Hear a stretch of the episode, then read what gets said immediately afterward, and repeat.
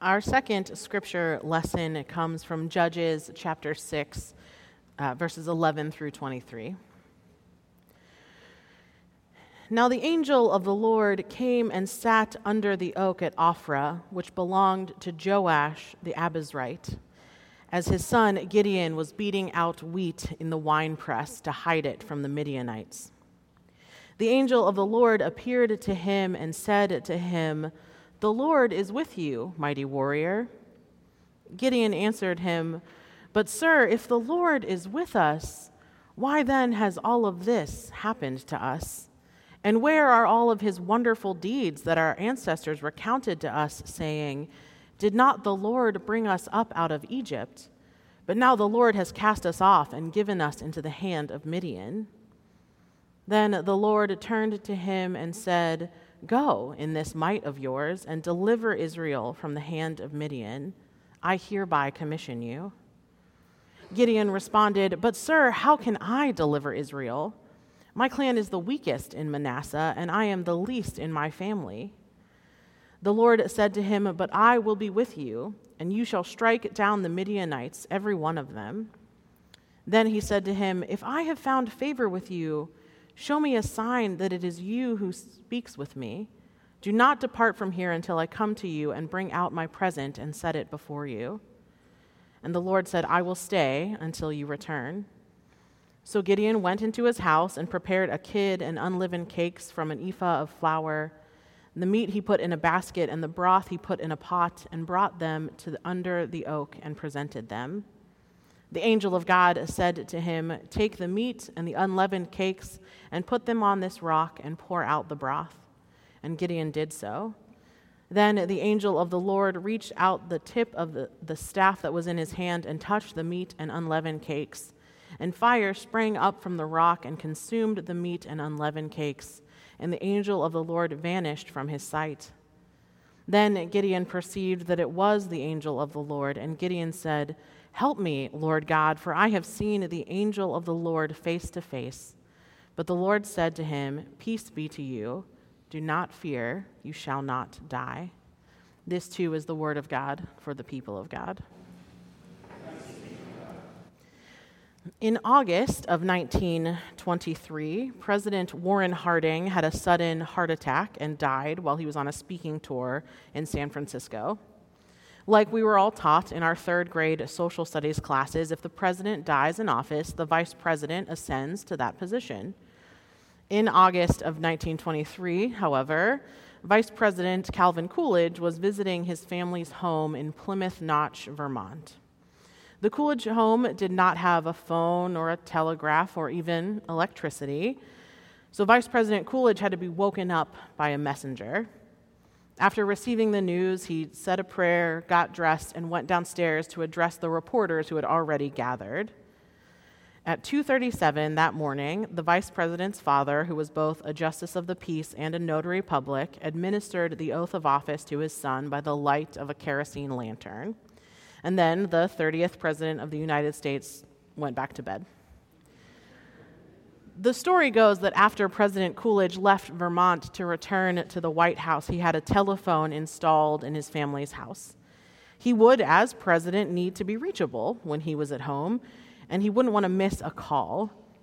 His father, however, did not agree, and shortly after the phone was in place, he tore it out of the wall and refused to let it be replaced. Perhaps John Coolidge felt as though there had been enough calls on the Coolidge family, or perhaps he knew that our calls will find us wherever we are. Gideon's call meets him in a wine press, which isn't actually as fun as it sounds. I don't think there was actually wine involved. You see, Gideon has to thresh wheat in the wine press so that he won't be found by the Midianites. Things aren't really going that well for the people of Israel at the moment. They have been oppressed by Midian for seven years. The Midianites would move into Israelite territory and essentially lay waste to all of the crops and livestock. They would eat or destroy everything so that there was nothing left for the Israelites. Verse 5 of this chapter said that the Midianites would move through the land as thick as locusts, leaving the people of Israel impoverished. So the Israelites cry out to God for deliverance. They cry out for a new judge to come and lead them. And Gideon is working in the winepress when the angel of the Lord appears. In many ways, Gideon's call story is similar to other call stories we find in Scripture. God appears in an extraordinary way in an ordinary moment a burning bush while you're keeping sheep, a holy whisper while you sleep in the temple, an impossibly big catch of fish after a man on the shore suggests you cast the nets out one more time. And all of those calls are for a specific role, a specific job at a specific time. And Gideon, too, is called to a particular purpose. He will be the one to deliver Israel from the hand of Midian.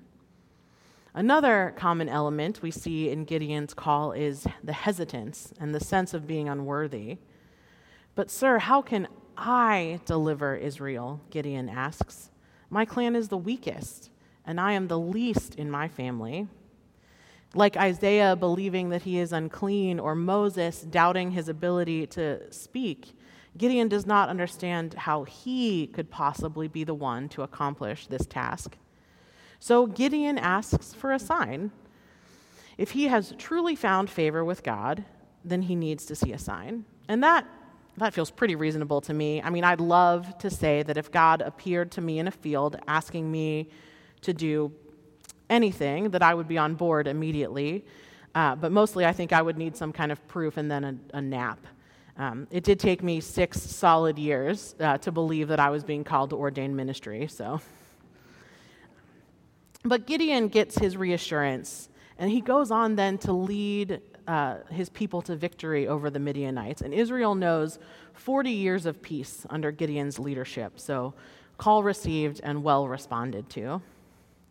Our final screen of the summer for this scripture and screen series is the 2016 animated film Moana, which Pastor Amanda has already mentioned. Uh, it is certainly one of my favorites, and I would be lying if I said that I didn't weep every time I watched it.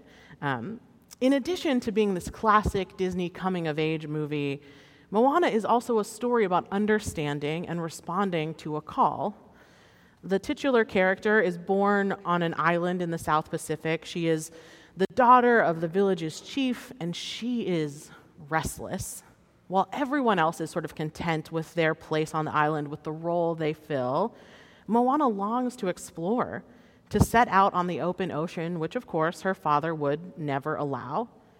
She also has this deep connection with the water. It calls to her and it reacts to her presence. So when she discovers that her island is sick and that that sickness has the potential to spread, she knows that she has to go. So Moana, she sets out on her own to find the demigod Maui and to restore her island. Moana hears her call, she believes in her ability, and she goes. But it wouldn't be a particularly compelling movie if her task came to her easily or if everything went her way, and it certainly does not. For one thing, Maui is not the He's not the hero that Moana imagines him to be. Uh, Mo- uh, Maui is sort of self centered. He's not all that interested in getting involved in Moana's quest. He has his own agenda. Maui is not with her the way she expects a deity to be. Now, I am not comparing Maui to God. I don't think that our creator is Dwayne the Rock Johnson. Probably. But I think that Moana's expectations for Maui do intersect with our expectations for God and Gideon's expectations for God. It is what I think is most special about Gideon's call story. It is the thing that resonates with me the most. Gideon is told, The Lord is with you, mighty warrior. And Gideon's reply back is basically, Yeah, right. Verse 13 says, If the Lord is with us, why then has all of this happened to us? And where are all these wonderful deeds that our ancestors recounted to us? The Lord has cast us off and given us into the hands of Midian. If the Lord is with us, then where is he now? I can't imagine that we have a hard time empathizing with this response. I am sure there has been a moment in your life, and quite possibly this year, where you have looked at the world and said, God is absent? Or how could God be good if this is happening? whether it's the impossible hurdle of reversing the damage done to our planet or finding practical solutions to mass shootings or solving the inequity in our public school systems, there are problems that seem too big or like God is ignoring them. Injustices and hurts that when we hear about them, we think, if the Lord is with us, then why has all of this happened? Now, if I had an answer to this question, I would retire from ministry. I would hang it up. Because it digs at the root about what we believe about God, about God's goodness, God's power, God's presence in the world. But I, I don't. I don't have a great answer. I don't know why bad things happen or where God is in all of this. And the angel of the Lord doesn't give an answer to Gideon either. First, I think it's worth noting that there is no rebuke or punishment for Gideon's question, nor is there one when Gideon asks for a sign of the Lord's favor. It reminds us that wrestling and doubt and questioning are all okay. It's part of being human. Second, and perhaps most importantly for this story, is the response that Gideon does receive. I imagine there sort of being a breath, just a short pause after Gideon's question and then the Lord turns back to him and says, Go in this might of yours and deliver Israel from the hand of Midian. I hereby commission you. I cannot speak for God. I cannot explain why bad things happen, but I do think that Gideon's call story gives us insight into where or into what we're supposed to do in the midst of it all. We're supposed to go, to do, to be. God doesn't answer Gideon's why, but rather God's response is this is the present. You can go and do something about it. If Gideon is looking for a solution to the Midianite oppression, he should look no further than himself. He is the one that can do something. Gideon is the change, the deliverance, the hope that he is looking for. Being called by God doesn't mean that things come easily or that things are fixed with a snap of divine fingers. It means that you have a job to do, something to offer. We are reminded by Gideon's story that God isn't in the business of fixing things for us per se, but rather we have been given everything we need to change the world, to do good. The work is ours to do. If we're looking for solutions in this broken world, we should ask if perhaps we are being called to do something. And that can feel like a lot. After Moana gets Maui on board with her mission, it only takes like two songs for them to become teammates. They take their first swing at the monster that's causing the sickness in the islands, and it does not go well. Uh, they get their behinds kicked, honestly. And when it becomes clear that they're not going to win, Maui abandons her, and Moana barely escapes. Her boat is badly damaged, and she has lost hope. The monster is too big, the fight is too hard, and she is alone. She is ready to give up and to give in to despair. And despair is a, is a seductive thing. It is powerful and effective at convincing good people to do nothing but lament. Despair gives evil an easy victory because it convinces you that you don't even need to bother putting up a fight. I've seen a lot of despair in 2022 in myself as much as anyone else. And just as Moana is ready to quit, the spirit of her beloved grandmother appears on her boat. And in song, she asks Moana if she remembers who she is. And Moana sings this. She says, Who am I? I'm a girl who loves my island and a girl who loves the sea. It calls me. I'm everything that I've learned and more, and still it calls me. And the call isn't out there at all, it's inside me. It's like the tide, always falling and rising. I will carry you here in my heart. You'll remind me that come what may, I know the way. Her grandmother is her sign. Moana's reminder that she has always been called, always had everything that she needs, always been the one who could do something, could save her island, and that she wasn't alone.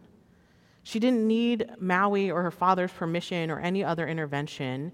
She was the one who could respond to her call.